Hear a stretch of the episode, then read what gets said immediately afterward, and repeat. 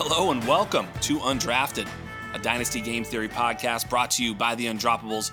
I am your host, Scott Belanger, a k a. Jax Falcone. You can find me on Twitter at Dino Game Theory. This is episode number seventy-three. Let's roll right into the Super Bowl. We're just a few short days away from, uh, I guess, crowning Joey Burr. I think that's uh, that's kind of the indoctrination here. I think that's what's happening, right? It's the uh, Brady two point oh. Who knows? We're going to find out. We're going to talk about that and much more.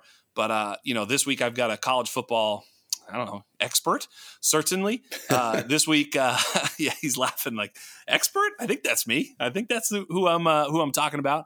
Uh, actually, a guy I've listened to for a little while here, uh, you know, over at Rotoviz Radio. Uh, y'all have heard of Rotoviz. Rotoviz has been doing it right for a long period of time. They've got a lot of great analysts and, you know, certainly something that, uh, you know, we at The Undroppables aspire to. For sure, Rotoviz does a great job, rotoviz dot com. And uh, Travis May is going to join me today. You can find him on Twitter at FF underscore Travis M.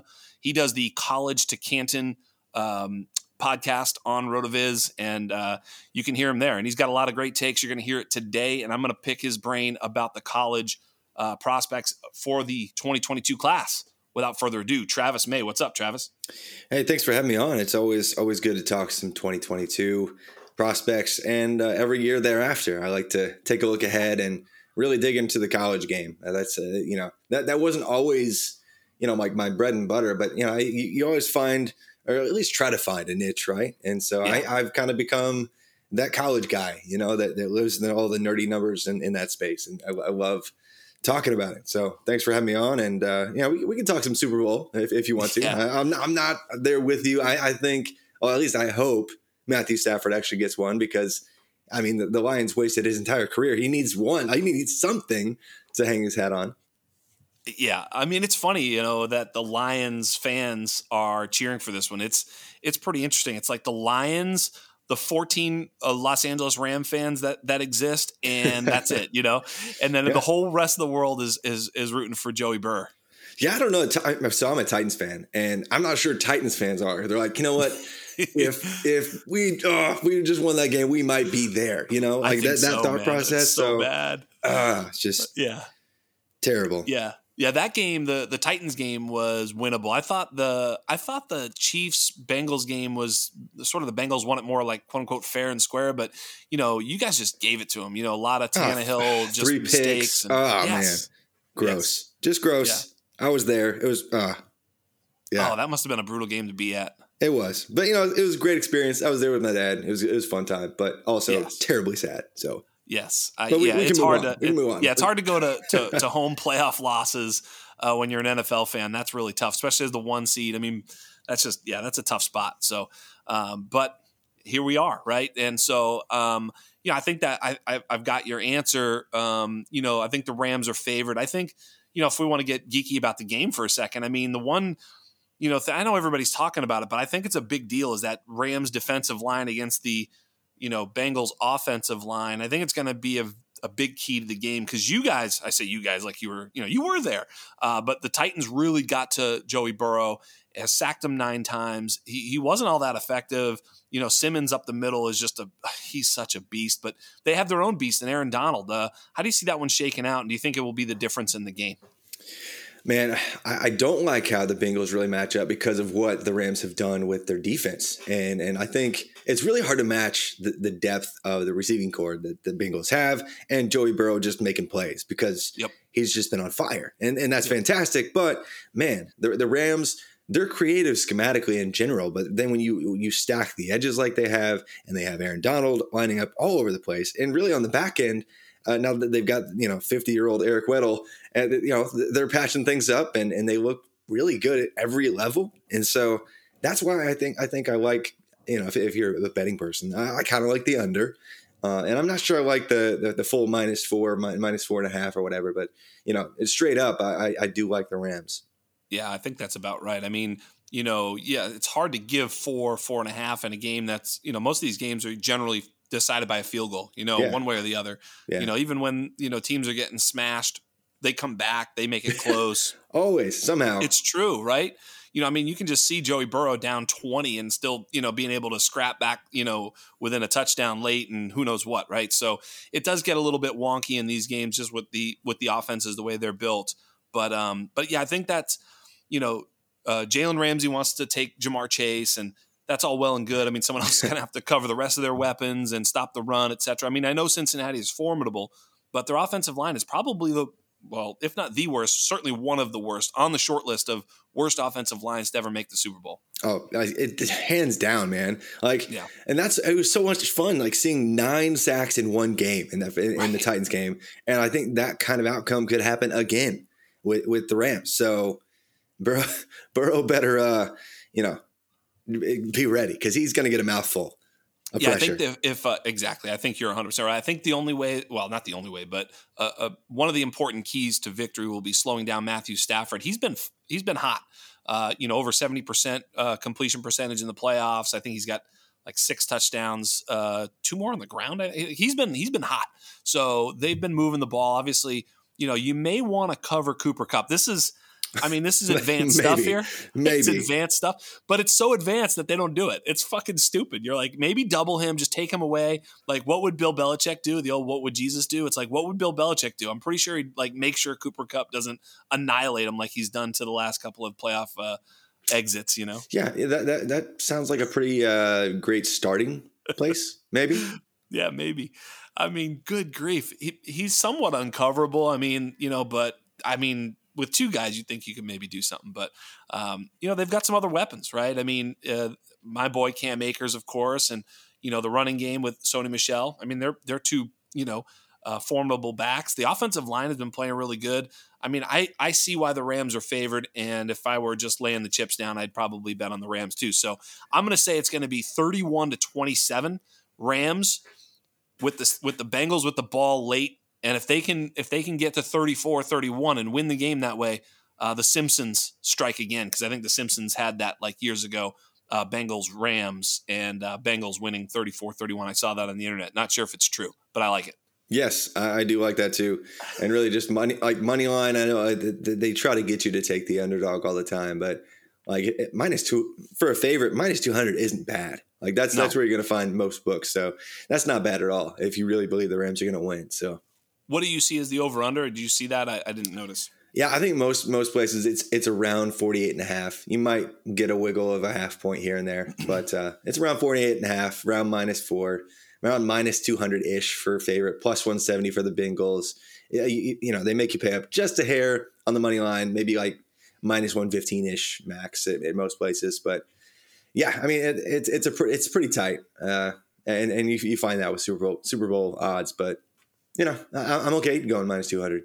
Yeah, I think I like the under first quarter, maybe the over second half. Dude, and there's uh, those, so those, many props. Like the, the Super Bowl games always usually, has fun props. Yeah, there's usually the, the teams are kind of tight early on. I mean, I'm, it doesn't mm-hmm. always happen that way, but a lot of times it'll start, you know, slow.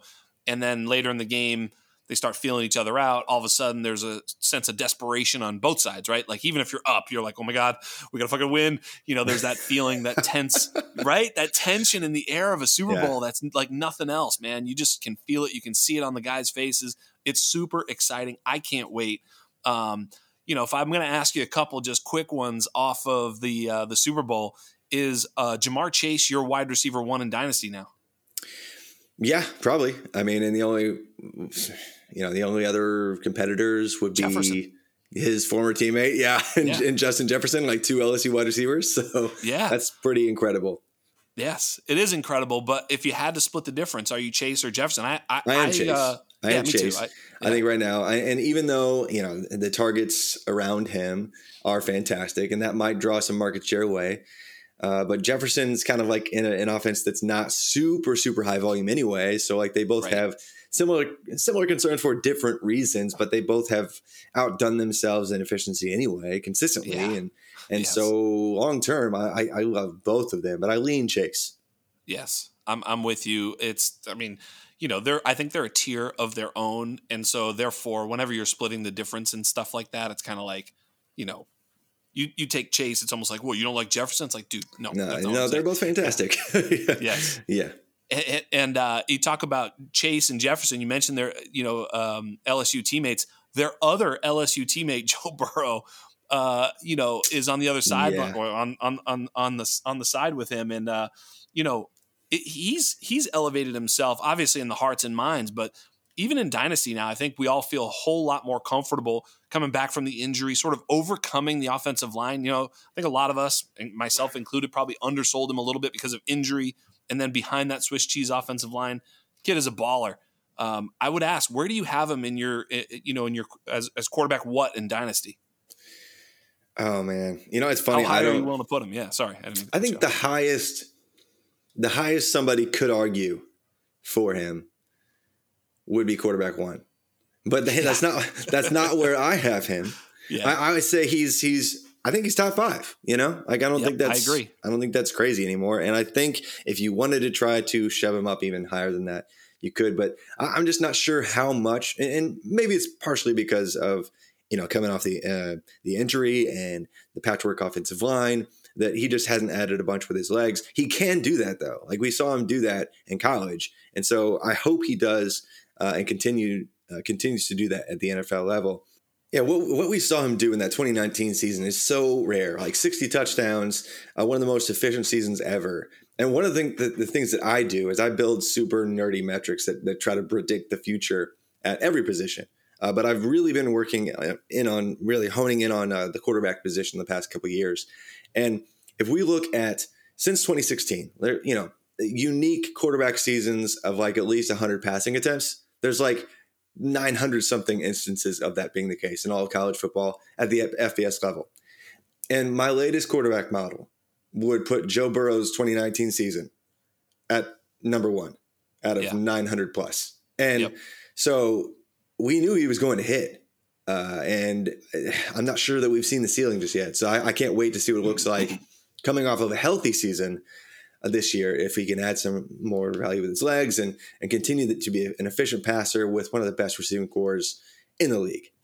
Yeah, I'm with you one hundred percent. You know, I, I was saying leading up to that draft with, um, you know, with with C E H and Burrow and Jefferson the year before Chase came out. And I was like, man, there's a lot of good players here. You know, Terrace Marshall wasn't coming out, but he was there, right? I was like, someone might be not good. I don't know who it is. Like someone got propped up, right? I was wondering who it was going to be. It's like, they can't all be great. Well, it turns out that Jefferson and Chase were so much better than we even really thought. And Burrow was even better than we could have thought. And it was really C E H that was propped up by that team and, you know, yeah. was the fool's gold of that whole whole program, you know? Yeah, Not to and, say he's bad, but, you know. No, I mean, it's just like when you compare uh, that what he's doing at running back to what they're doing at wide receiver and quarterback, it's just, okay, clearly he was the one that was helped out just a yes. little bit. That's right. And and it was hard to maybe figure that out at, at the time. I mean, it's not like I was saying he's garbage. You no. know, I, I certainly was not um, C E H R B one. We didn't do that, you know, anyway. I, I didn't do that. But, you know, I, I was comfortably drafting him. I thought he was going to be, um, you know, just fine. But obviously he had his issues. That being said, Joey Burrow, for sure, top five. And, uh, you know, I, you mentioned something that I really want to talk about, which is your – your p- process and, and, and some of the things that you've done. I do the, the anatomy series every year, which is a lot of fun, which is really trying to take what things like what you do and what others do that, is, you know, even, you know, my guys, Michael Duncan and Blake Hampton, you know, th- you dive real deep, go, go real nitty gritty with the analytics. And sometimes it's, um, you know, not everybody likes that. You know, I love it. No, it's true, yeah. right? Like yeah, a lot of people are like, true. ah, it's too much over my head. And so I take anatomy and I try to take that and translate it into a really tangible, easy thing to see, which is fun. And pe- that's why people like it. One of the things I'm going to do is something that I know you didn't invent the damn thing, but I've heard you talk about it. And that's yards per team pass attempt from the wide receiver position. It's going in the anatomy series this year. Yeah. Because I think it's really... Yeah, I don't know about predictive, but it certainly is a highlight yeah. of of talent. So it is, yeah. Uh, tell tell the people a little bit about your process. You can t- talk about yards per team pass attempt if you'd like. Sure. Yeah. I mean, I am. It's funny. Like I, among my data nerd friends, I am considered more of a film guy. And among right. my film friends, I'm definitely more of a data nerd guy. And it, and the truth is, I live in both spaces and I enjoy both very much. Yeah, I love too. the nitty gritty of uh, film analysis, but I love living in a spreadsheet and building something and trying to create something that's more predictive than anyone else has created before. Or maybe at least just tells us a different part of the story, uh, predicts, uh, and maybe maybe it's something that correlates to something that's on film, you know, like because those yes. are not two completely separate things. Like they just relate that's directly right. to each other. They're just different explanations of the same exact thing. Yes. And, and and yards per team pass attempt. You mentioned that that particular I say metric. Well, you know, it's just a stat. It's just it, it, it is exactly what it sounds like. The number of receiving yards per their team's pass attempts. That's really hard. so yeah. some pass you know, attempts divided by yards. Yes, easy. That's boom. right. It's super some, simple. Yes, most metrics are more complicated, and the beauty of yeah. it is it is exactly what it sounds like, and it is also in terms of being predictive. Uh, it's one of the best singular variables that we have in terms of predicting both draft capital um, and future N F L performance. It's not perfect. No, no. singular variable is. Uh, most anytime you, you hear a nerd like me talk about yards per team pass attempt or dominator rating or adjusted production index or whatever else we want to throw out there, most of the time what we're talking about in in by itself doesn't predict more than like even a quarter of the variance in a player's future fantasy points. Exactly. Like, you know, and that's yeah. okay. Like the best models plus draft capital seldom predict even half of the variance in a player's future outcome, you know, but we take any bit of information we can and yards per team pass attempt by itself. You don't have to dress it up. You don't have to change it. It does really well. You don't have to rank by it. But I think a lot of people are thinking, well, what's a good yards per team pass attempt measure anyway? Um, and simply put, if, if you want to look at like every drafted wide receiver in the last twenty years ish, like a, a, a, an average mark for a drafted receiver is like two and a half yards per team pass attempt ish. And like, and if a player should though, if you want to predict, you know, predict a very high hit rate or a higher hit rate, they got to get at least a two point eight, maybe two point nine, maybe three yards per team pass attempt, just from a raw standpoint. Like we don't have to get into all the percentiles of what that means. I'm generally looking for players that are over the three mark if I want to be particularly confident, but I don't use that metric as a way to rank a player. I use it as a threshold assessment. You know, if, if they can't get anywhere near that, I'm asking why. I'm not saying that player can't hit, but I am asking why in the world did that not happen? Uh, and sometimes it's because they had two other first rounders on their team and that's tough to do. But um, most of the time, if a player does break that three mark, they're probably at the very least going to get day two draft capital or better, which means they have probably a slightly higher hit rate. Yes. And while we're here, let's give the, the listeners a little bit of porn. Who is the king of yards per team pass attempt in the twenty twenty-two class? So uh, the king of any kind of production profile yeah. uh, in this class, I was, I would have to say it's Treylon Burks. Yes. Uh, like his peak, um, like in terms of like per game, per game numbers in, in like any one given season, uh, he, he had like three point eight yards per team pass attempt, which is like way above average, right. like way above what we look for. Like nobody else in the entire class that I know of has a higher mark than that at the F B S level. Uh, like there are some good ones like uh, Drake London and his short games, like eight game stint this last year, like he was three point two five. Really good. Like Wandale Robinson for Kentucky, three point six four, yes. really good. Uh, you know, great. Yeah, great. Even like Garrett Wilson, even though he's splitting targets with Chris Olave, like managed to hit three point two. Very good. All guys above three, all guys that should go pretty early in the N F L draft. But Treylon Burks, that peak uh, kind of kills everybody else in the class. Yeah, absolutely. And, you know, I, I do my my film work later uh, in the process than I do earlier in the process. And so I've really done very little. However, I had a question on the show sheet. And the question is, and I'll let you answer it in a second. But the answer, the question was, can Treylon Burks run, route, run routes and separate at the N F L level? Because a lot of people say he can't. And so, you know, I asked the question on the show sheet. And then, Travis, you're never going to guess what I did today. I did about half of my Treylon Burks uh, film analysis today. And I'll just say, hmm, that was pretty interesting. I'll, I'll let you answer the question, and then I'll tell you what I what I surmised. So Burks is weird, right? From a film perspective, he's like this six three, two hundred, almost two hundred thirty pound monster who, you know, some people are like, oh, he's going to run like four three five. I don't think he's going to run sub four four, but he's going to run like sub four five probably. Like he's a, just a really fast guy at a huge size. It's really, really fun. Um, but no, he doesn't always separate in what he's asked to do. Um, but he does uh, more so than a guy should at his size. Uh, and often he's running out of the slot. So he's, he's facing a smaller guy or a player that probably shouldn't even really be lined up against him. uh, but they're, they're generally fast themselves. So um, he's not necessarily going to out sprint a really shifty, tiny slot defender in many cases, uh, but he doesn't have to, because he just freaking mosses him. Like, yep. And so he does like at least once, twice, maybe three times on the same drive. So he's going to moss somebody. Uh, and that's great, because even when he doesn't separate, he absolutely dunks on kids, and it's hilarious. Yeah. So uh, it's weird that he didn't play outside more given his size, but just what Arkansas is asking him to do um, within that frame, he is succeeding. Yeah, it's always within the frame, because I will tell you, I watched, I don't know, four games. Uh, you know, I didn't, I didn't watch a ton, but you know, you watch them fast. So you see every single play over and over and over again. And I will tell you, Arkansas left me just like sick a little bit, because they'd be like third and seven and run quarterback draw. They do that a lot. Like, I'm like, what? A, I have Jeff- to sometimes look down. I was like, isn't it third? And fuck yeah, it's third and seven. And they got this, this number one, you know, just draw. And it's like, goes nowhere, or loses three yards. I'm like, what is going on? And so sometimes they would get desperate, and you'd watch the film and you're like, oh my God, can you guys throw one ball down the field? They just keep, you know, these little R P Os, inside, inside run, little, you know, inside zone.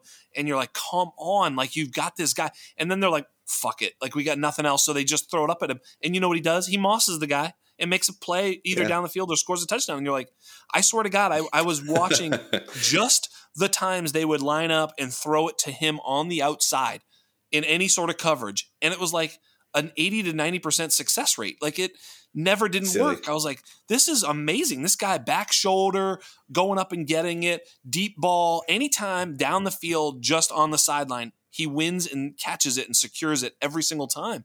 It's unbelievable. So I, what I did see though was not a lot of mid uh, mid-level route uh, expertise for sure. You know, he's not Justin Jefferson in the middle of the field at all.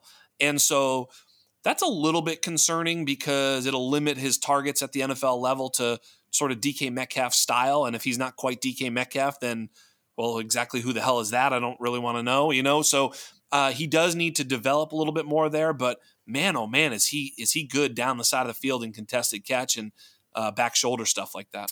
Yeah, it is weird, because you'd think he would be targeted downfield even more, but mm-hmm. he, uh, running out of the, out of the slot, you're going to have a bunch of underneath stuff. Like he had pretty high like screen or quick percentages uh, on underneath stuff. I think like more than uh, more than half of his targets came within ten yards of the line of scrimmage last year, and so really odd given that he's six three, like two twenty-five. But right. hey, th- that's just kind of like their. Their decision. They're just like, hey, K J Jefferson, he can hit you here, and so we're gonna we're gonna do do this most of the time. And when we're desperate, we'll chuck it up to you, and you will catch it. It was desperation. It'd be like, it's just unbelievable. I was like, man, just come out running that shit from the beginning, you know, and then your runs will work better. Like mm-hmm. I just I watched some of those games, and I you know I, I look forward to watching some more. See if I don't know. I mean, I was just like blown away. It was uh, I think I watched the Alabama game, which was really tough to watch because Alabama was so much stronger than they held their they held their own. They almost won that game. I was like, holy smokes! But you know, it's just obvious a physical difference, physicality difference from one side of the ball to the other. So that stuff's tough when you're just like, you know, what do you want Treylon Burks to do? He's like, you know what I mean? It's like your quarterback is basically getting bum rushed immediately on every throw, or you know, the the running backs were just getting. I mean, even the announcer like, ooh, you know, it's like they're doing that thing, you know? And I'm like, yeah, that does look pretty fucking painful playing against Alabama. Good luck with that. So, yeah, tough stuff. Yeah, but I do really, I mean, in conclusion, Treylon Burks yes, is very, very good. Yes. And by the film and by the numbers, and when those two marry together, it's pretty it's a pretty good indicator something good's going to happen.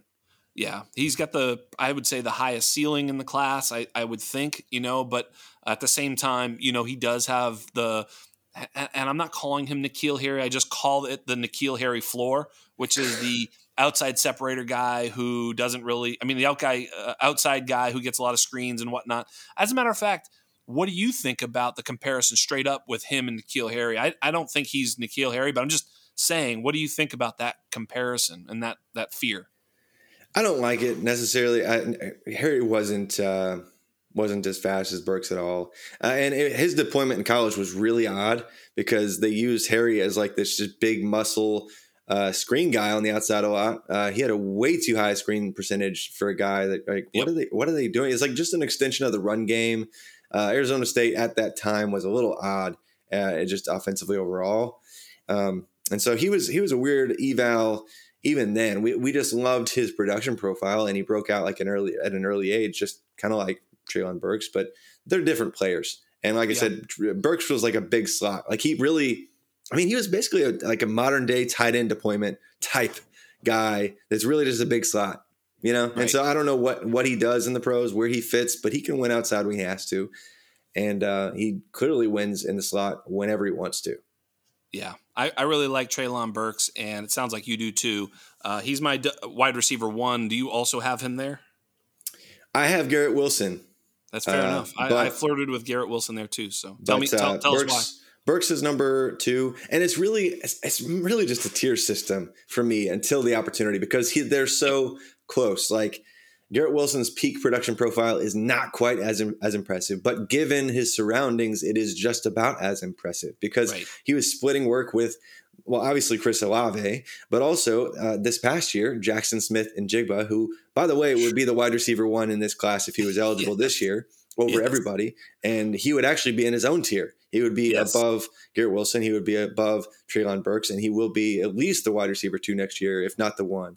In twenty twenty-three. Yes. So splitting targets in that kind of situation and still posting not just de- like, like decent peak raw numbers, but like adjusted for the scale of his offense, very good production. So I love him from that standpoint. He's got the pedigree, five-star kid, does everything well. He's played well in slot. He's played well when they moved him outside. He does, he does just about everything great. Um, but he doesn't, uh, he's not like, uh, I think people are worried because he's like not elite, elite in yeah. any single aspect. He's just good at everything. I mean, in, in all fairness, that's how we felt about Justin Jefferson coming out too. Yeah, and he was, and and his concern was like, oh, he plays only slot, and he never only he never slot. Plays like press coverage, whatever. And yeah, I, that wasn't really a concern. And so no, it sure, sure wasn't. Yeah. But I mean, it's true, you know. I, I but I do see uh, Garrett Wilson with the highest floor. Uh, would you agree with that? I mean, obviously you do. I mean, I guess if you're yeah, saying, and, yeah, I mean, and, and when you, when you realize that he's probably going to be the first wide receiver taken in the real N F L draft too, like there's not, I mean, maybe, maybe will, maybe they reach for Williams because of his ridiculous season. Um, right. But you know, given the injury, maybe not now. So yeah. I, it seems like a no brainer to me. Yeah. That he'd speaking be in that conversation of, at least. Speaking of, you know, potential first wide receiver taken off the board in the real N F L draft. And speaking of Garrett Wilson's teammate, Chris Olave, um, I'm a little bit skeptical. What are your thoughts about Chris Olave? Well, actually, first off, before I, I'm, I'm going to play co-host, why are you ske- skeptical? No, skeptical fair enough. Here? Well, because well, here it is. Uh, as a first round, well, you know this first round seniors taken in uh, first round uh, seniors. in the N F L draft, don't fare very well. Why didn't he come out last year? He was the third best wide receiver on his team, arguably with maybe the wide receiver one in consecutive classes. But look, if he isn't the wide receiver one on his own team, you know, all of a sudden he's going to be, I don't know. I just think he's, I think sometimes he gets overhyped. I like him as like a um, Tyler Boyd-esque sort of slot guy in the N F L. I think, you know, what's his ceiling? Amon Ra? Like, I don't know. I mean, he, there's no way he's like more than Amon Ra, right? Uh, maybe. I mean, like Amon-Ra okay, Brown, uh, Amon-Ra Saint Brown had a great start uh, to his career, especially in the last what, what, five or six weeks or so, where he just absolutely went off. Uh, so great. But what I love about Olave is his deep game. I don't. I don't think people appreciate him in that aspect as much. I think uh, his his ceiling would be like, you know, imagine like a healthy Will Fuller. You know, like if mm. Will Fuller actually ever stayed healthy, he would have scored like thirty touchdowns per season. Olave is that fast? Uh, he is very fast. He's not. But the thing is, what, what is best about Olave is not that he just relies on four two wheels that he does not have. Uh, he he's very good in terms of technique and working the deeper stem just from a film perspective. But it's really backed up in the numbers when we look at the fact that in the last three seasons, he's had almost twenty touchdowns Uh, that were, you know, had at least twenty air yards underneath them. Like that's more than I believe I like anybody that. in the entirety yeah, like of college football. And I'm not sure there's actually a very close second. Like Dontavian Wicks, like if you look at his per, per game numbers, like last year, like he's up there. Uh, there's a few others uh, that were crazy, crazy, like good, efficient deep threats. But um, I think in twenty nineteen and twenty twenty, Olave had one of the deepest A DOTs in the country. Uh, that changed a little bit this year in terms of his deployment because they were using uh, he, J- Jackson Smith and Jigba and Garrett Wilson in different ways, just getting more creative, I guess, between the three usage uh, usages this year. And so his game is a little bit different, but still an incredible uh, deep threat that um, I think has a place in the N F L. And even though he's not the biggest, thickest guy, and he's not going to be the fastest, I think he's a, he's a technician, and that's going to help, and he's going to succeed. And I'm not sure that he's going to be, you know, necessarily a, a week in, week out, all the time, wide receiver one that you can trust. But I think that he's easily, you know, somebody who could rise in the top fifteen, uh, you know, top eighteen, really solid wide receiver two conversation for fantasy football. I love it, man. Great, great take. I love it. You know, be, not being a college football guy, I sort of just look at the numbers a little bit and say, well, hey, this is the third best receiver on his college team. He's going to be drafted in the first round. He's in a, and he's a senior. And I look at the box score and I go, not crazy impressive. I look at the size. Okay. But you told me something I didn't know and that I hadn't seen because I hadn't dug that deep, which is that he is actually utilized deeper and he does have some air yards to him. And, and those two things are very important because if you're telling me he's just a close to the line of scrimmage slot guy, third best receiver on his team, I'm not as interested. But last year, I, I really, I thought he should have come out last year, probably. Yeah. It was weird. It was, it was really odd. I, I mean, the, the decision looked really, I mean, it, here's the thing though. What if, what if he had a really good agent that recommended, hey, look, your stock is probably top sixty this year. However, if you look at the production profiles of the class next year, they probably didn't, didn't have this exact conversation. But if you look at the next crop of, of wide receivers, you could be even higher, ranked higher next year. And um, and I think he probably actually made himself some money. I think he would have been, you know, a, a, somewhere in the fifties in terms of pick, picks last year. And he's in the first round conversation this year. I think he just made himself some money by staying a year. Tra- Travis, you are right. You did nail Olave. I mean, you've d- now converted me. I'm now team Olave. I mean, I'm moving him up. I'm ready to go. Look, you, you made a lot of great points. I'm in. Here's another one that I remember, you know, I don't, I, again, I, I've mentioned it ad nauseum. I don't follow the college game incredibly, but you know, when the, when the big names come through, the Bijan Robinsons and stuff like that, I know, I know, you know, and one of the big names that was, you know, the, the wide receiver one for so long and then got hurt and who knows what, George Pickens, you know, like George Pickens was the guy. Um, and now, you know, I, I, you know, I just did it today. I, I recorded something yesterday saying he's outside my top twelve super flex, you know, players. I mean, we would have never thought that, you know, a couple of years ago when he was balling out as a freshman. And so now I will ask you, are, are we sleeping on George Pickens or what do you think? Or maybe you're not, but are we sleeping on George Pickens? I think we might be because uh, yeah. if he's anywhere near the ceiling that we once saw and, uh, you know, th- the one play that he did make in the national championship was incredible. Like that, right. that deep play laid out, like completely horizontal, uh, incredible catch over his shoulder. Like he has his his peak plays are just straight up dumb. Like they shouldn't be possible in some cases. Uh, and so th- th- he has that kind of ceiling. Uh, but, you know, he doesn't just kind of like, and I'm not comparing him one to one to D K Metcalf, but he has, in terms of his college usage, like with a bunch of straight up fade and go stuff mixed in with some curls and comebacks. Like right. that's all Metcalf did. And he only lined up at left wide receiver. and right. so there's a, there's a lot of that to George Pickens' deployment in his game from a film standpoint. From an analytics standpoint, Pickens broke out with a thirty percent dominator as a true freshman, which is pretty nasty good. Yes. And uh, and then uh, that other measure, that yards per team pass attempts, we all love. Like, it was gross when he had something called a DeJuan Mathis throwing them the ball to kick off his sophomore year. Uh, and uh, and but then when J T Daniels came in, his, all his numbers, including yards per team, pass attempt, literally tripled. And that kind of fixed his sophomore season down the stretch. And so when he got injured this year, huge bummer, because we could have saw, we could have seen just a ridiculous season. I mean, Bennett really improved and was actually one of the most efficient passers in the country this year somehow. And so that would have been great had he had Pickens also to throw to. But I think we very well could be sleeping on him, because I think most people, like average draft position data, might have him like wide receiver eight. Yeah. Whereas his ceiling is wide receiver one. Absolutely. And so, yes, yeah. That's right. Yeah. So, so I would ask you then, George Pickens or Chris Olave? Oh, man. I have to answer that I would take Chris Olave. Okay.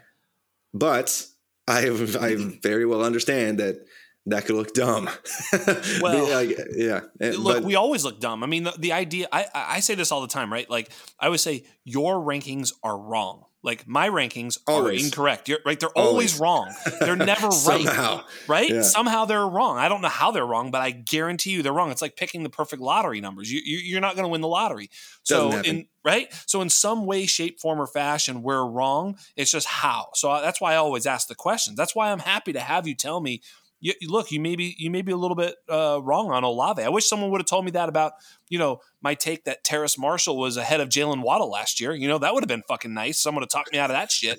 So I'm okay with it. It's true, right? You know, it's yeah. like you need to work through it. And and I probably could have gotten there with having Waddle over Terrace last year. I could have gotten there if I'd have just thought it through a little bit more, just put a little bit more context on on Jalen Waddle, and, you know, just open my eyes to draft capital, top ten, you know, like, What do you, what is wrong with you? You know, so I, I, I just, I, you know, I think it's healthy to talk like that and to know that you're probably wrong. And with George Pickens, he's one of these guys that, like, he's got a scary floor too. 'Cause, you know, well, look, here, here's something that, that is going to be revealed by the anatomy of a wide receiver, of an elite wide receiver this year. And that is that what they look like is changing. You know, if we go back, you know, five or ten years, certainly twenty years, Michael Irvin is what they look like. Right. You know, that's not what they look like now. They look like Justin Jefferson now, you know, a couple inches shorter, ten, twenty pounds lighter. They're not one hundred eighty pounds or one hundred seventy pounds. They're, you know, one ninety to two oh five, but they used to be six four, two twenty, right? That was the guy you wanted. That was it. And so not anymore. Now you want six, six one, two hundred, one ninety-five, right in there. That's perfect. You know? And so the, the outside sort of receiver, that clasher, that guy that wins, you know, jump ball type stuff, back shoulder stuff. They're not now N F L quarterbacks are not targeting them at, at as high a rate. Uh, you know, right? Yeah, yeah, you're not wrong. So, and and that's why it's very different. Like when you say Chris Olave looks more like the new guy, mm-hmm. like the new N F L, like this team small yes. wide receiver, and George Pickens looks like I'm going to crush your hopes and dreams on the outside uh, from ten, fifteen years ago. And right. I think they both still can succeed. Um, but you know, you need to be able to separate for yourself now. Like teams are smarter about that. You need to be able to create your own space. Uh, 'cause not all the quarterbacks can, uh, do what Tom Brady and Peyton Manning uh, do uh, with pinpoint accuracy all the time. And so right. it's a much better, smarter decision to throw somebody, you know, to someone who's wide open.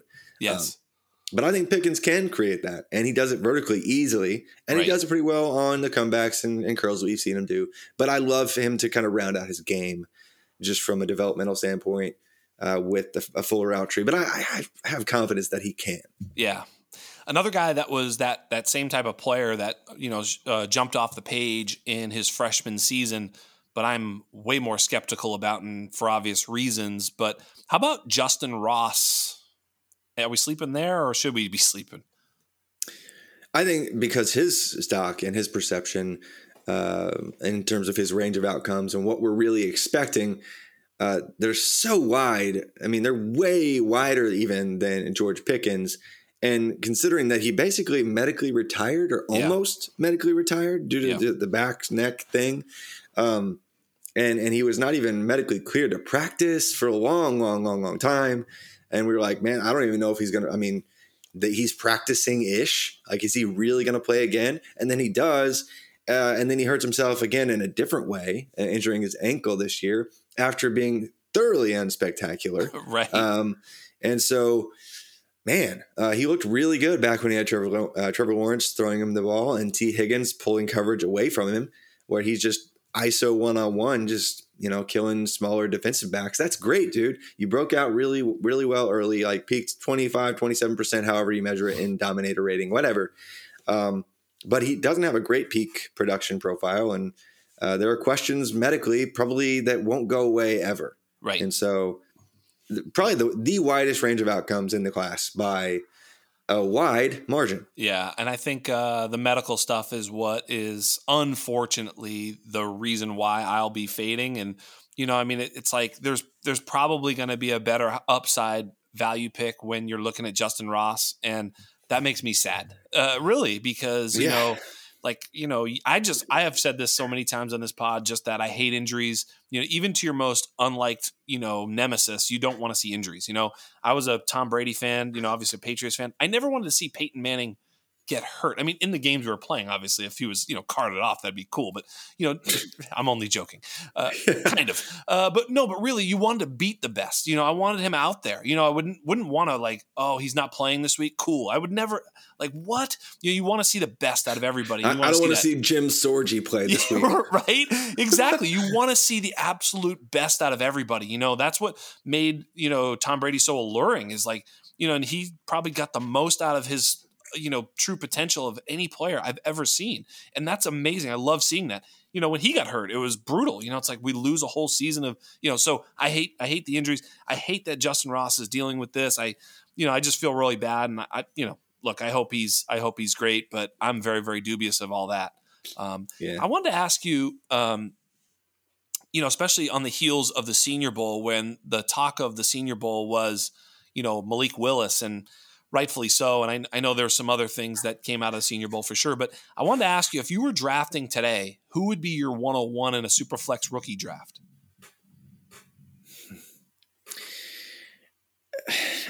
That's tough because the quarterbacks are all, there's no, there's no clear quarterback one. And uh, my quarterback one is no longer even the consensus quarterback one. Uh, but I think I would still lean with Matt Corral for now. Yeah, for now. Um, and it's funny, like he wasn't even at the Senior Bowl. And there were jokes about like, you know, the people who saw their stock raise this week were one, Malik Willis at the position, and two, Matt Corral for not being there because right. no one else even st- stood out whatsoever. And uh, so that's great. But it's funny because Matt Corral was uh, even like if you look at grinding the mocks data or I mean, I did a scrape of my own, like thirty plus mock drafts and like Corral was a top ten pick by most people's consideration, like even through early January. Uh, and I don't think that's like what has happened to change that. I don't know.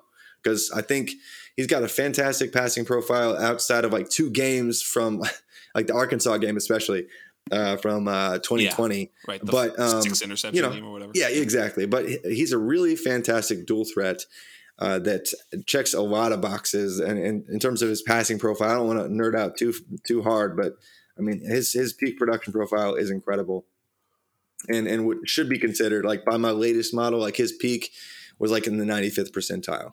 Uh, so looks really, really good.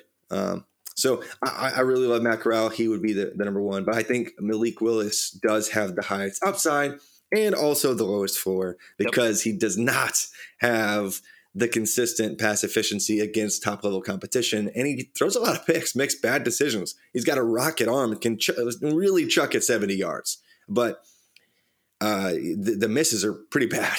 Yes, they really are. I mean, the, I think the stat was he was the lowest rated uh, quarterback, at, you know, in F B S or whatever, some, you know, uh, with, from a clean pocket, you know, it was like, you know, give him time and he'll fuck it up, you know, so to speak, from the numbers. And then, so I'm expecting, you know, him to go to the Senior Bowl where it's, you know, all structure. You know, I had Thor Nystrom on the pod and, you know, we were talking about how it's all structure uh, at the Senior Bowl. And he was the best one at that, which was surprising. You know, that was not something I anticipated um, hearing about Malik Willis at the Senior Bowl. And so the fact that he did that maybe put some some context around you know, that that Liberty school where, you know, maybe, I don't know, I don't know, a, I can't name a receiver on his team. Like, I don't fucking know. Um, I don't know any offensive linemen at Liberty. Like, I just don't know. They were probably dog shit. And then this kid, they were bad. Was, you bad. know, right? He's like, I'll just run for it. And that seemed to work just fine, right? Like, you know, so I don't know. I just don't know what the best, you know, measure of him is. Is it that that that that sort of body of work at Liberty throwing the football, or is it the Senior Bowl where all of a sudden the, the competition steps up and he's got someone to throw to? I, I I don't know what to make of it, but you're right. He has the highest ceiling. Just just to nerd out for a second, because yeah, that's what I do best. Please. Um, yeah. So I'm Malik Willis. Yeah. His, his like peak rushing yard market share, which basically is, is just a fancy way of saying like the percentage of his team's rushing yards that he ran for uh, was near like near forty percent, like which is just nuts for quarterbacks. Like right. The really good dual threat quarterbacks, they're, they're not even normally over twenty percent, you know, and he was almost forty percent, like it was like thirty-seven and change. And so he was just the entire the entire rush attack pretty much for the most part.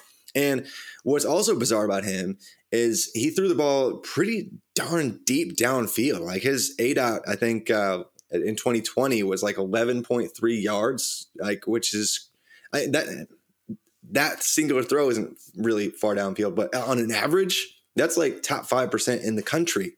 Um, so he's throwing hard passes to complete to wide receivers who can't catch. Right. Uh, and and it's really it's got to be frustrating, but his peak Uh, pass efficiency marks, like by the most idealistic view, are probably somewhere in the eightieth percentile, which is not perfect, but it's also not terrible. Like it's better than Josh Allen. Josh Allen was terrible in college. Right. It's better than Daniel Jones. Daniel Jones was awful, and he also had no one to throw to in college. Uh, but what he does even better than both of them is run really well. And in today's game, man, that matters. That yeah. really matters. And, and and if you want to break down and look at his like completion percentage over expected given his average depth of target, uh, again, super nerdy. Sorry, that's but it a wasn't lot. bad, right? Uh, it, it was actually in the like above the ninetieth percentile right. by that measure. So yes. he's completing some really tough passes downfield. So you got to give it's inefficient at times because of the turnovers, because he's trying to complete tough passes, trying to bring his terrible team back and win these right. games. Right. Yeah, you know, the quarterback position, and I, you may agree with this, is the hardest position to evaluate using just raw data. Um, you know, we're it's actually better, the hardest. Though. Yeah, we're it, getting it, better. Yeah. You know, yeah. I've I've looked at like just a very simple one was just sort of completion percentage and yards per attempt, you know, sort of correlated, you know, t- together. And, you know, when you see a guy who's able to make you know, a high completion percentage, but also, like you say, push the ball down the field. Sounds like that's the metric that you were you were referring to, um, which is basically that. You know, it's basically air yards, I'm sure you used with completion percentage, which is even better, I think, you know.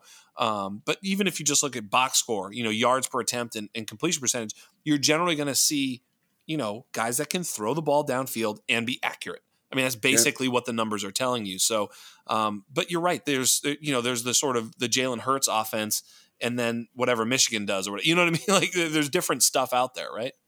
Yeah. Very different schematic uh, situations for quarterbacks, which makes it really tough. Like, cause completely different systems, completely different set of offensive line and skill position players that all affect that singular player's game right. and their, their peak. And so, I mean, one thing that I do I, I, at Rotoviz, I built a um, an adjusted yards per pass attempt over expected, which okay. adjusts for average depth of target, adjusts for play action percentage, which artificially boosts pass efficiency, by the way. That's been confirmed in both the N F L Absolutely. and yes. college. It boosts like expected points added per attempt, which is it doesn't matter. It, it boosts efficiency. Cool. Yeah. But anyway, so like and and by that measure, Willis, that's probably his worst measure measure. And it's like in the seventieth percentile ish range, which is like the bottom level that you need probably to get drafted in, in round one. Uh, like there's only been two first round players, like first round picks below the seventieth percentile by this particular metric that I built. And that was Josh Allen and Daniel Jones. Hmm. Um, and that's it. Like, like nobody else like really gets drafted at all in the first round if that fails to meet that. So he's like right on the cusp of not good enough to be a first round pick yeah. in, in, by pass efficiency measures. But, as a as a as a pocket passer, so to speak, right? Yes, but the, but what he adds as a rusher makes his ceiling super high. Yeah. Yeah. And I mean, I, you know, I don't like to over count anything, especially like off season stuff, you know, combine and Senior Bowl stuff, but it was very refreshing. And I kind of moved Malik Willis to my one point oh one only because of the upside. And I'm with you. I actually took, I, I feel like right now the, the, the three quarterbacks who are going to get drafted, Kenny Pickett, Matt Corral, and Malik Willis, you know, in the first fifteen to twenty picks, probably maybe even the first twelve picks, maybe ten to twelve picks. Um, I think those guys, if you're drafting today, need to be considered at the top because you don't know where they're going to land. And, but you do have a pretty good uh, feeling that they're going to get a chance to be a starting quarterback sooner rather than later. And that adds huge value. Even if you don't believe in them, the second they start, you can be like, trade them, you know, and you get multiple first round picks. So they definitely return value, even if they're not good. Uh, you know, so it's like, look at Daniel Jones has not been particularly good. He's still, you know, he's going to, he's going to start again this year. Right. So, you know, yeah. they're, they're going to roll him out again. Baker Mayfield still starting. Right. So these, these early first round guys who look, if Baker was a third round pick, let me just tell you, he'd have been replaced already. Same thing with Daniel yeah. Jones, you know, just yeah. no question about it. Right. I mean, Trubisky, it was funny. Like, yeah. technically, he was a hit, you know? Like, yeah, right. he, he kind of faded, but, you know, his value was pretty insulated there for a while. Yep. Uh, that I, I always say when we, whenever we talk about this, what does this say about how bad Josh Rosen must be? And the thing about Josh Rosen is he is the only first-round quarterback to have, like, negative – like a negative career rushing yards peak. Oh. Like, I, I, I, out of um, – U C L A. I'm trying to think. Uh, well, yeah, I'm just like out of I think like twenty-ish first round picks. Ah, he's the only one who had negative rushing yards in his like peak passing season. You mean from the N F L or from college? From well, from college. Like right, I mean, right. he was, yeah, and, and you, you can get negative rushing yards because they count sack yardage against your rushing total exactly, in college. Yes. For those not familiar, but yes. so like Carson Strong this year, like he literally had negative twenty percent of his team's rushing yards. Right. That's a real stat. Yeah, that's and rough. So, um, yes, he was coming off an injury. The year before that, when he was healthy, negative eight percent. Oh, my gosh. Yeah. Please, please stop. Like, yes. he's not going to be an early first. It's not going to happen. The N F L looks at that and says, liability. Right. And that's what he is. And yep. so he's got a great arm. But, like, Rosen was bad because he was a statue, and that just doesn't work in the N F L anymore. It yeah, won't. I think we, we uh, will think- not see that happen. Maybe Carson Strong smells a little bit too much like Josh Rosen. Yeah, for sure. Um, yeah. That's great stuff, man. Um, let's go. So, all right. So I appreciate that. So it sounds like we're on the same sheet of, sheet of music with the quarterbacks. You're basically, uh, are you, are you feeling, how are you feeling about Kenny Pickett? You know, cause analytically he also has that, you know, late breakout, one production, one productive year. He's old. He was, Ay, he's got a lot of stinky stinks. So he, it, that was like a – no one cares about podcast inside jokes, but it was kind of like an inside joke between me and my co-host for a while. Like like Kenny Pickett, we like Kenny Pickett because it's like he's he's just – he's on that Andy Dalton line, you know? Like if he was any worse, there's no way he'd be a starting quarterback for an F B S team. And then all of a sudden he's like, oh, by the way, I'm the next Joe Burrow and I'm going to toss over forty – T- t- touchdown passes. Right. I was like, where did that come from, dude? Like, what just happened? And so, yeah, I am a little concerned. Uh, he's he, he's got the two gloves thing going on. He, he's got smaller hands, whatever. Hand size Twitter. Oh yep. my gosh. Yes, absolutely. But uh, I am concerned. Uh, I don't have him ranked uh, near Corral uh, or even Willis and or even Howell. Uh, I have Howell ranked over him. Um, But yeah, I, I think if he's selected early, you have to kind of yes, okay, N F L, whatever, dude. Uh, yes, but I, yeah, I if think he like he goes could, to Denver and they're like, yeah. he's the starting quarterback in Denver. You're like, well, fuck. Yeah, and, and they surround him with some weapons. Like, what do you want me to like, do he, about it? I have to. T- I mean, you know, you can't just let a starting quarterback go by. You know, I mean, I suppose you can if you really think he's gonna yeah. suck. But you know, I'm with you. I, I thought Sam Howell was the better prospect as well. But, you know, you know, I'm, I am recording this from my mom's basement, so obviously I don't know what I'm talking about. But, yeah, no, I mean, box score scouting and sort of seeing, you know, the enough of what I've seen with him. Like, he also has that Konami code. Like, he he showed it this year on a on a team that was, you know, greatly diminished from the from the team he played on last year. Here's the other thing, too. If they go really early, uh, Sam Howell could move right back up to the top uh, of the board if he gets, like, drafted into Pittsburgh with, like, pick twenty, you know? Yeah, what would be really fun is if Sam Howell got drafted like in the twenties. Like he got drafted to a team that is losing their quarterback. Like, you know, and needs something else. Like if he, if he goes to the Bucks, if he goes to the Steelers, if he goes Saints, to the, the Saints, yep, like, exactly. Oh my gosh, dude, that would be fantastic. Cause he would immediately have a huge upgrade over the, the putrid set of playmakers he was dealt last year. Yeah. Like yes. He had Josh Downs, uh, who had done virtually no- nothing before last year, but Josh Downs was really fast, four force, you know, he'll be a, a, an early round pick in twenty twenty-three, whatever, but right. Nobody else, like nothing else. They could do anything. So if anybody just bracketed Josh Downs, it was like, well, Sam Howell looks for, you know, two reads, and he's like, well, I got to run again.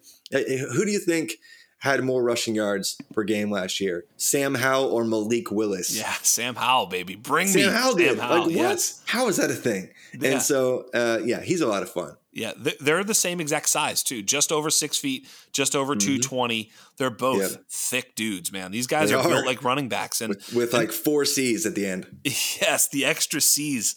Um, spe- the guy who doesn't have any C's at all is your boy Matt Corral.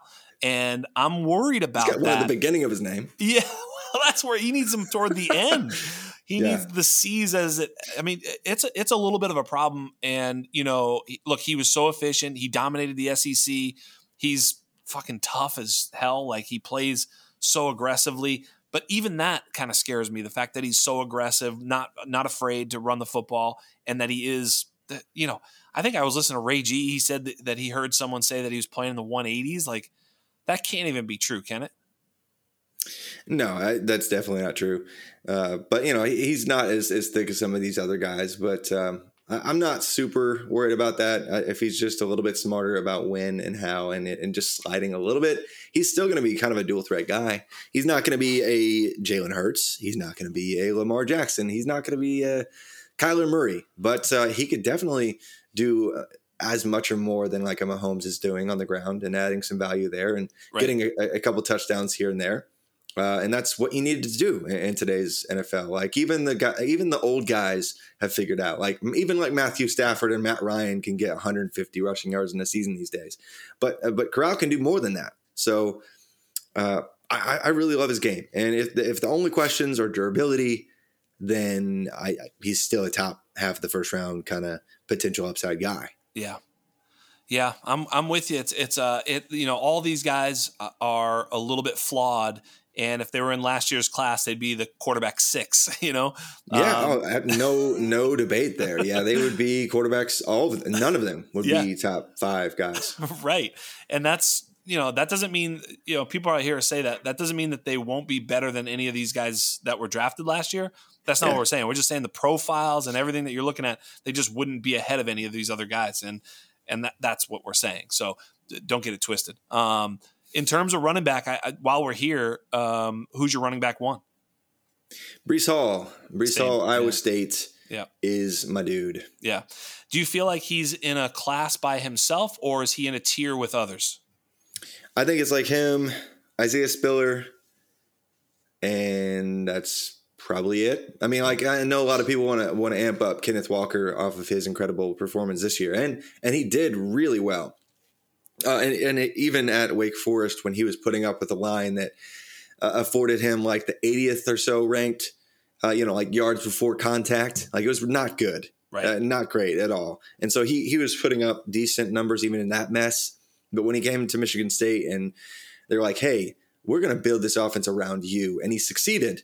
Uh, and had some big plays, albeit all not always consistent, uh, consistent play down to down. He had some big moments, almost won the Heisman, really. I mean, he was in that kind of semifinalist conversation.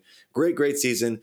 Almost no receiving production. So I'm waiting I think for the that, butt. That, yeah, I'm waiting for that, the yeah, butt. Almost, yeah, and that's the butt. It's almost no receiving production. Yeah. Um, and I, I think the down-to-down consistency uh, versus uh, a Breece Hall versus the vision uh, of a, a Spiller just is is just a hair down below those two. And so I don't think any of them deserve even top forty selections. Uh, right. None of them do.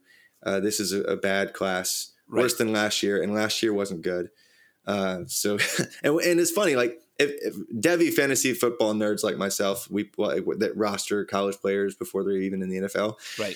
Um, You know, we've seen this coming for like three years. Like we know this is going to be pretty bad, guys. Like right. this is going to be bad. Like, and so Yeah, it's not a surprise. And so yeah, after I, that, there's almost I, no sure things. I had said, you know, Breece Hall's my my R B one as well, and I had had a said on my most recent pod that I think that he's below. I, I, I sort of have this J T uh, Saquon. Those are like the elite of the elite uh, running backs that I've I've ever scouted, and then and then it was the next group down. That's kind of a big group. Like for me, you know, Dobbins and Swift and Dalvin Cook and you know C M C and Mixon and, you know, Zeke was in there, you know, Zeke was great. He was yeah. close to that elite, but he was just one level down. And then there was a, probably another tick down where, you know, I found Chubb, who was like really a dope running back, but was coming off injury, didn't have pass catching, you know, and then there was the next one down, which was like, um, you know, the, the Miles Sanders, Josh Jacobs, David Montgomery class. And I think all these guys are in that sort of area. Uh, I think Breece Hall may be a little bit higher than those three. Is that about how you feel about these prospects coming in? Yeah, and, and the only thing that'll be weird with both uh, Hall and Spiller is like how much they've run um, in personnel groupings like twenty-one and twelve versus what the N F L almost exclusively uh, exclusively runs these days in, in eleven personnel. Yeah. You know, one wide rec- I mean, sorry, three wide receivers, one running back, one tight end. Like that's the go-to. Like that's yep. almost. And the Rams like almost exclusively use yeah, that's all they do. that. That's all they do. Um, and what's weird about Breece is like last year, he only had like forty-four carries and eleven personnel. Huh. Like, and he had like two hundred plus carries. Like they right. run a bunch of tight end heavy stuff, like twelve and even thirteen packages, like with three tight ends in. Jesus. And, and it's, and it's because like, they need to because like they don't have really great offensive line and they don't have really great wide receivers. So they have to ground and pound and teams know they're going to do, to do it. So he's not even in really good, like favorable box situations. So maybe right. he actually is better than we think because once he's in a more spacious offense, uh, he has more room to work. Uh, right. And so maybe that works out or maybe it hurts him that he doesn't have the experience. I don't know which way it's going to go, but uh, their experiences are not exactly what they will be working with in the pros, most likely. Well, if you do any sort of modeling for running backs, you know that actually athleticism matters for them much more, or, you know, for wide receivers, it almost doesn't matter. You know, we, we know that, you know, they need to have some modicum of, of, of athleticism, but those running backs, you know, the, the elite of the elite ran fast and moved quick. You know, they just did. They were big and they were size speed specimens. And yep. we know that Breece Hall will be somewhat big, not not too big, but he'll be plus two ten, right? Um, oh, yeah. You know, maybe two twenty. I don't know. You know, we thought Javonte was going to be two twenty, and he showed up a little lighter than that. But in yeah. any event, he's going to be in that ballpark. Do you know or think if he's going to run fast and, like, sort of, uh, you know, combine as an athlete? I think he's more athletic than uh, the most recent Iowa State running back that everyone was excited yeah. about, David Monty. Montgomery. Yeah, yeah, uh, and and in many ways, this kind of this class feels twenty nineteen-ish too. Like totally. It's got like three guys that yep. are good-ish. Yep. You know, like yeah. like Jacobs shouldn't have been a first-round pick. Of course, yeah, right. Sanders shouldn't. I mean, Sanders wasn't. Monty wasn't. You know, there's three guys again that look like they're day two-ish talents. And then there's a bunch of flyers after that. Yep. And that that's how this feels. But I don't think Hall's going to fly. I don't think Spiller's going to fly. I don't think Walker is going to fly. Right. You know, like we, we, we always, the masses anyway, they assume that players, oh, like if they don't break four or five, that's bad. But like, I, you know, all these guys are going to be four, five, six, and that's okay. Like totally I don't fine. care. Yeah. That's fine. That's fine. Yeah, yeah, no, I'm, I'm, I'm fine with it. You know, it's uh, what was it, Elijah Holyfield who ran the four seven eight? It's like, all right, see you later, dude. Um, He's but, still running his forty. Yeah, he He's is. Not done. Hold on, wait, and he just finished, right? That's right. Yeah, yeah. So like, but no, seriously, like that's fine. Four six two. You know, I mean, uh, you know, that's what that's Javonte and yeah, that's Javonte, exactly Kareem, Kareem Hunt. Hunt, Jacobs. Those, that's fine. That's I, I mean, it, look, and now Kareem Hunt is you know more of an exception because I feel like you know. Generally those backs aren't as prolific as even Hunt was, you know, by and large, you know, you don't yeah. see the, the, the, the J T and the LaDainian Tomlinson and the, you know, remember Marshawn Lynch even ran like a four, four, three at the combine. Like these dudes are elite, you know, they're super fast. They're able to break a tackle and then be gone, not just break a tackle and then get tackled again. You know, it's like, you know what I mean? You see that with these guys, like David Montgomery's a great tackle breaker, but sometimes he just can't get to the next level. It's something that I actually fear a little bit with Javonte, but you know, that's a story for another day. But yeah, these guys, if they can run a little bit faster, it's funny, you know, oh, really, there's a big difference between four four eight and four six two. It's like, yes, Dude, yes. Yeah, that's a fucking oh big difference, gosh. man. You know? Yeah. Huge, yeah. huge difference. Yeah, huge difference. So, I mean, you know, you, you know, speaking of a guy who could be fast and someone that I, I, I think I started falling in love with, and then, you know, uh, they're not following me, but I, I saw Twitter kind of fall in love with uh, Rachaad White as well. It's uh, apparently I'm not alone. It's a love affair for many. Um, but I also have some questions here. I mean, you know, he's a little bit lean and, you know, he comes from JUCO, and but he was explosive. I mean, you're a college football guy. I mean, this guy had to have been, you know, a, a, an awesome person to be rostering in college football, uh, fantasy football, because he was just, you know, ten yards a pop and caught a million passes. And he, you know, his film is fun. He was really good at the Senior Bowl. What do we make of Rachaad White, and, you know, where do you have him? What do you, what are your thoughts here? Uh, first off, so he was yeah, like JUCO transfer, right? He's older. Yep. Uh, those are, uh, you know, that that's the detractor. Like it, it's his age, how long it took him to break out. Uh, what like some it, the guys going the JUCO route, they can't break out early, guys. I hate to break it to you, but they, they went a route because they couldn't get the grades. Uh, they were always good enough to to make it at the next level, but they just didn't get called up, probably for academic reasons in many cases, whatever. But Rachaad White, once he was there, showed up to Arizona State, and uh, we were all expecting Diamante Tranum to be the guy uh, immediately, and uh, he wasn't. And Rachaad White averaged like eleven yards per touch. Yes. Uh, and, you know, a smaller, smaller sample, but he was insane. He was the most efficient running back in all of college football in uh, twenty twenty. Uh, and then even when, you know, people knew how good he was, uh, they still didn't really adjust because, uh, again, Arizona State tried to work in other running backs, but then they realized Rachaad White is just so much better than the, what are we doing? Right.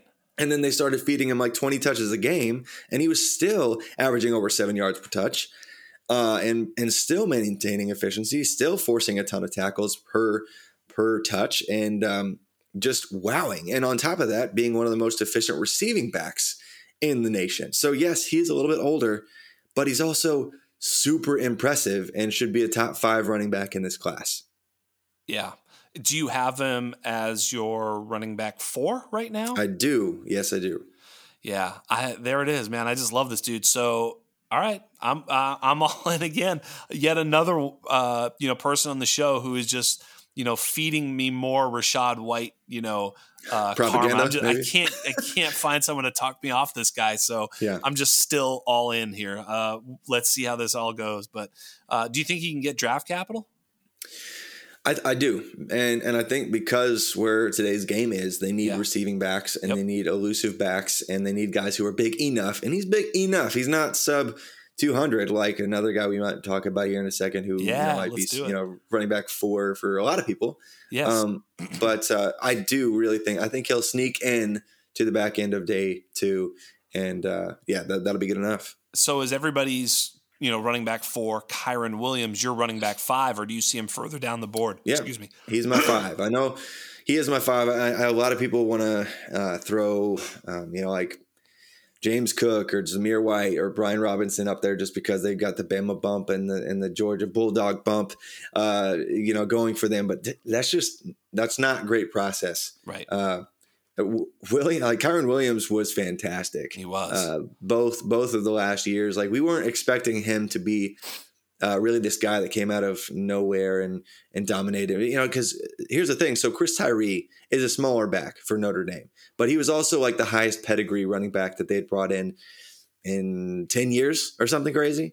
Uh, and so we we were like, oh man, this really fast, shifty guy. It's gonna be fun to watch him play. And then Kyron just sat him on the bench and was like, Uh, give it a couple years, kid. I'm going to yeah. dominate real fast. And yeah. he did. And and Kyron Williams is not like this huge feature back either, but he's really good in pass pro, really good receiver, really good at everything, can bust a big run, can, is good even in like goal-to-go situations. Yes. Like th- there's tons of stuff that i- is just great with Kyron. And so like he and Rachaad are like right there for me and for different reasons, but they're, they're right there. And they both are prolific receivers, which matters today. Yes.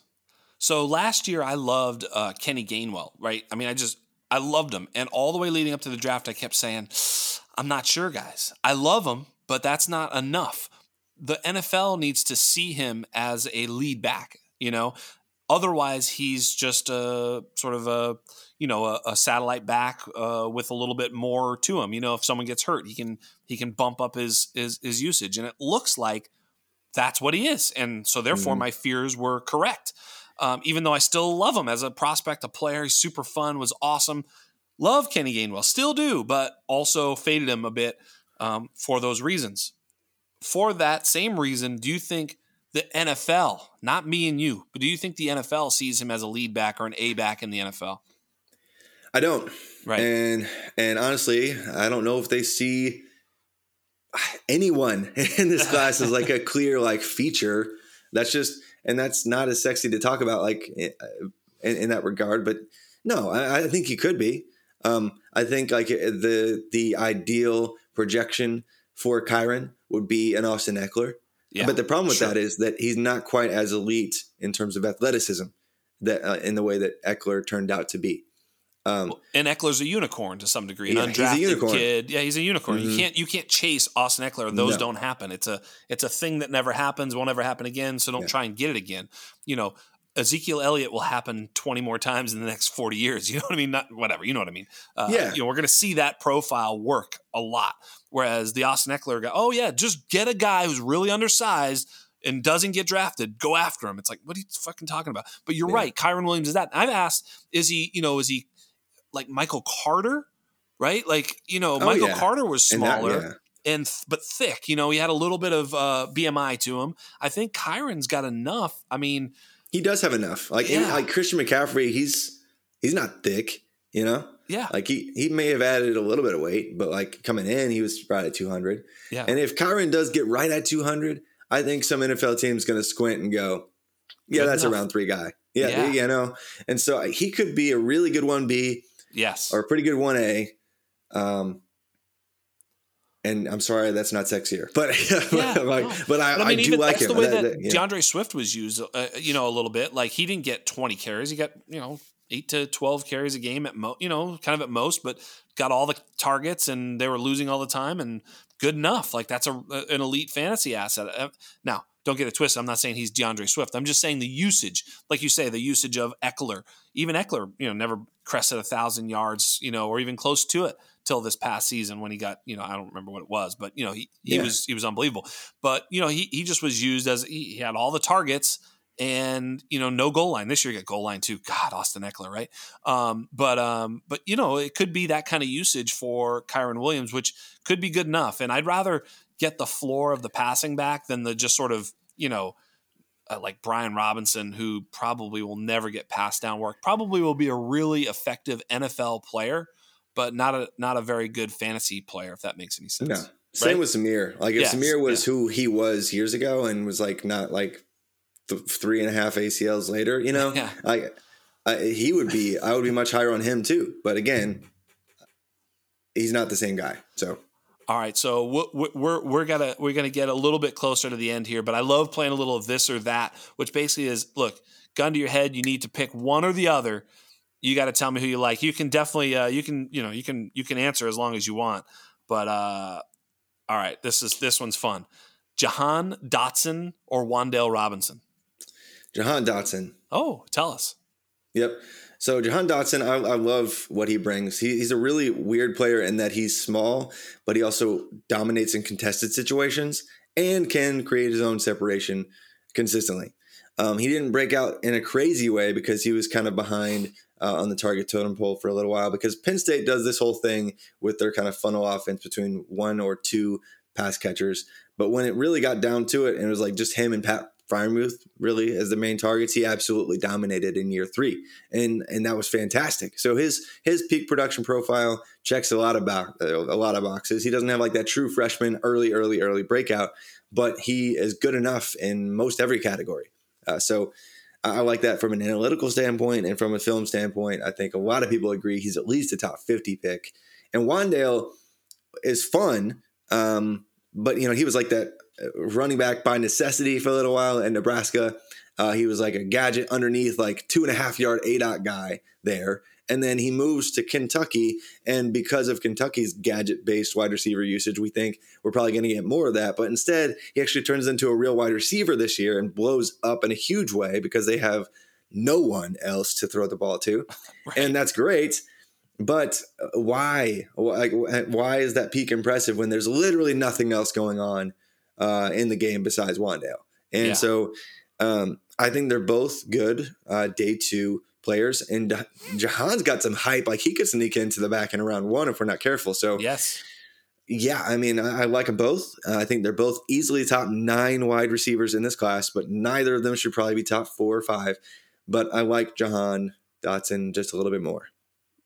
Let me, I'm looking at my rankings right now. Yes, that's I have them at eight and nine. So there you go. So the fact that you said top nine, you and I are seeing it similar.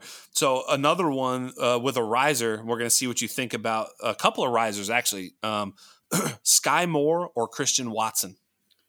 Sky Moore uh, by by quite a bit. I know. Okay. I know Christian Watson. Like, he's the hype guy yes. from the Senior Bowl, and he did like some good things. He really did. Like, he made a couple good catch. Even in the game, he had a really good catch where he was like falling to the ground, and uh, people like to talk him up. And, and it's but it's funny. It's he, he got an invite to the Senior Bowl just because people wanted to make sure, can you really actually make plays against good players? And he did, but. Um, Analytically speaking, it's it's really hard to get excited about him because, you know, Cooper Kupp is an F C S guy. Yeah. And so, like, but he, you know, Cooper Kupp was an F C S. Stop. You know, yeah. like, it just it's really rare that that actually works out. And Watson was not impressive from a raw produ- production standpoint or any kind of adjusted production standpoint. That's true. At North Dakota State. Yeah, that's true. He had, true. like, um, some really good efficiency in that he was, like, their deep threat that would be targeted downfield on their heavy play action pass scheme, and he'd be wide open because of the play action. Cool. But um, I, I don't think he's going to be even a day two guy. I don't think he's even going to be a round four guy. So at that point, it's kind of a low percentage hit rate. And Sky Moore, however, uh, you know, he was an he was an F B S guy. He played in the M A C, but was a, just a kind of a ball hawk uh, even in his first year. Um, wasn't so much when he was splitting targets with D. Eskridge as they were trying to get him drafted. But uh, Sky Moore really balled out this past year and was a, a fantastic asset, even on the outside. Uh, he won't be yeah. used on the outside in the pros, so it'd be more of a slot. But I think he could get round four or even better draft capital. Yeah. So, all right. So let's go with the two losers, the Wandale Robinson, or excuse me, Wandale Robinson and Sky Moore. Who you I got? would prefer Wandale Robinson, and I think they're both they both project to be uh, they both project to be slots at the next level. Uh, but I think Wandale Robinson's probably a little bit more of an impressive athlete, and I think he'll get a natural bump uh, in draft capital just due to his competition level. Um, and I think he just does a little bit more in every facet of the game than Sky Moore does. Um, Wandale has a really weird experience, given that he can be a running back, given that he can be a slot guy, given that he can be a And underneath target, he can work some deep. He can do a little bit of everything, just a hair better than I think Sky does. Is there any uh, any deep wide receivers that you're like, man, he hasn't asked me about this guy, and I'd love to make sure that I get my my so-and-so takes off? Is there somebody that I'm missing that oh, you man. think is just- the flag planted, like the the name that you know nobody thinks is going to actually pan out or whatever? Yeah, sure, I guess. I mean, just someone you like deeper than that. I mean, you know, I, I know there's some names like Jalen Tolbert I didn't mention and, you know, whatever. I, I just don't know if there's someone back there that you're like, you know what, like Khalil Shakir, Shakir what I don't know, Calvin Austin's fast. Like, I don't know. Is there anybody back there that you're like, you know, yeah, keep an eye on this dude? Yeah, so a name, and I, and I don't like it when people, hey, nobody's talking about this guy. But, I mean, seriously, it feels like that. Like, it feels like nobody's talking about uh, Javon Hiley okay. uh, out of Coastal Carolina. And and this is, he's not going to get round one capital, two capital, three capital. Uh, we'll be lucky if he gets round four capital. But at the same time, by just about any way you want to slice it from an analytical standpoint, he's he's pretty freaking good. Um, Like Coastal Carolina has this really weird scheme that's almost like a triple option passing offense instead of a triple option running offense. It's really odd. Like the it's it's heavy option. There's a lot of first read stuff, but he works the deep space really well down the sideline. Um, just snatches it away with ease. So from a film standpoint, I really like it. But then his yards per run numbers are bonkers. His yards per team pass attempt numbers. three point five one at his peak. There we go. And so that's that's fantastic. His Dominator peak rating, I think he had two years actually over the thirty percent mark. Uh, his peak coming around thirty-five percent.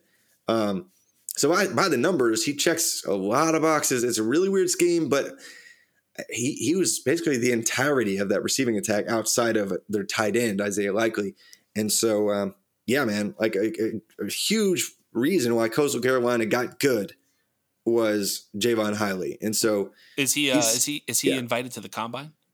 No. And th- that's the thing. So Javon Hiley was not even invited to hmm. the N F L combine, which that's not a good indicator, no. But that's another reason why um, he's not somebody people are talking about. Uh, Man, so I hate it when they do that. You know, they do this every year because they'll bring a bunch of stiffs in there and like, you know, this guy's probably better. And and pro- part of the problem is that that means that there's not enough teams that expressed interest in him as a draftable asset, which means mm-hmm. they're idiots. Not, you know, I mean, you know, I'm not saying that this kid's so good that he's being overlooked, but he's probably good yeah. enough to go to the combine and get drafted by what you're saying to me. I mean, it's, it, it yes. happens every year. And that's year, what's weird. Know? Like he was the snub. Uh, right. out of the combine guys at wide receiver. So if you're looking for a guy that's going to be a day three pick at best, but has all the analytical check marks uh, and you want to get him for free, uh, yep, he's your guy. All right, I got to ask you a couple quick ones at the running back position because I'm kind of curious. Is I've got another guy that I'm pretty high on. Felix Sharp kind of turned me on to him. And uh, so Tyler Algier or James Cook? Oh, man. I guess I'd go Tyler Algier, yeah, just because right. he has the requisite size. Yeah. Uh, so, so yeah, I, I'd say I, I think he was really efficient, especially when he had Zach Wilson throwing the ball. But even in this past year, uh, he maintained some of that efficiency. And uh, maybe he's not the, the best receiver, and he's like kind of that bowling ball. And I, I wouldn't say he's going to be an every down N F L back, but I like him more than the very much undersized James Cook, who yeah. has flashed, but, but really only gets the bump because of his brother and having a G on his helmet. Yeah, there's there is that. I mean, you know, I was asking somebody, I can't remember who, and they were saying that, you know, look, uh, Georgia always splits the carries. Look, you know, even DeAndre Swift didn't get all the carries there, and it's true. And, you know, he, he ceded carries to all sorts of different scrubs along the way. And, and um, so there's something to that, but the undersized thing is a problem for me too. I'm, I'm with you there. He's not as big as Dalvin. Uh, you know, Dalvin was two fifteen, two twenty. He's one ninety-five, two hundred, right? So, I mean, that's a big difference. Um, so yeah, that's, that, that's kind of a problem. What about, what about Sincere McCormick or Zonovan Knight? I'm not really interested in either. Okay, uh, good. There we go. Yeah. yeah. I mean, it's, Sincere was great, like uh, for U T S A, um, but again, undersized, doesn't really catch the ball enough for my liking at his size, and uh, I think he'll be a day three guy that sticks on a roster, yeah, but is not really relevant for, for fantasy. Yeah, no, um, I, I'm Bam just. Knight, what about what about Dameon Pierce? I know he was, uh, you know, a, a quote unquote winner from the Senior Bowl, but mm-hmm. man, he did so little at Florida. And you know, I've heard some people singing his praises, and then I went to look him up. I'm like, what? What is this guy? Why are people talking about him? So, uh, do you have any anything there? Or do you feel like uh, are you fading or, or buying into Dameon Pierce? He could surprise just because he's probably going to test decent at his size. Yeah, like his size, his size, speed score is going to be okay. Um, like he doesn't even have to run very fast to have a decent speed score. So I think he's going to test well. Uh, and, you know, guys like the film people really love him. Like P- his P F F grade's always really high because uh, he adds yards after contact and he's just got that mentality. Like he's going to stick somewhere and uh, he could be a really good handcuff somewhere, even if he doesn't have really top tier uh, draft capital. So he's somebody I'm, I'm fishing for in round four of my rookie drafts, but I'm not going to reach for him. Yeah, this is, man, I could just keep asking you about dudes like, all right, now this guy, but we, we got to end it at some point. But you, you now know why you want to, number one, go listen to Travis May uh, at Rotoviz. And you probably now know why you want to follow him on Twitter, uh, F F underscore Travis M, because these are the types of things he just knows about. And uh, I was so grateful to have you on the show. I really appreciate it. Um, you know, say, say sayonara to the fine people. And uh, thank you so much for coming on. Yeah, thanks for having me. It was it was great. I always love talking rookies. I mean, this is like my bread and butter. Like I I, I always do the uh, top one hundred rookie series uh, at Rotoviz, and I, I get the first one out like in November. And so I'm like, I start super early on this because like for the most part, I start on these players when they're freshmen or before because I'm a super nerd like that. Um, but, you know, it's it's just a blast. But uh, if you want to find my work again at F F underscore Travis M on Twitter, uh, check out the Rotoviz Rookie Guide. That's got Curtis Patrick. That's got Sean Siegel, Blair Andrews, Dave Caban, and myself all uh, breaking things down by the numbers. Uh, a lot of fun there. And, of course, the College to Canton podcast with uh, my buddy Stefan Leco. Yeah, it's a good show, man. I, I do enjoy it. I listen to it. And, uh, you know, especially this time of year when I start to get into it, uh, you guys are a great resource for me and for others. So thank you so much for doing that show. And thank you so much for coming on. So on behalf of everybody here at The Undroppables, on behalf of everybody here at The Undrafted, on behalf of the single greatest producer in all the land, Michael P. Duncan, on behalf of the great Travis May, I am Jax Falcone. Out.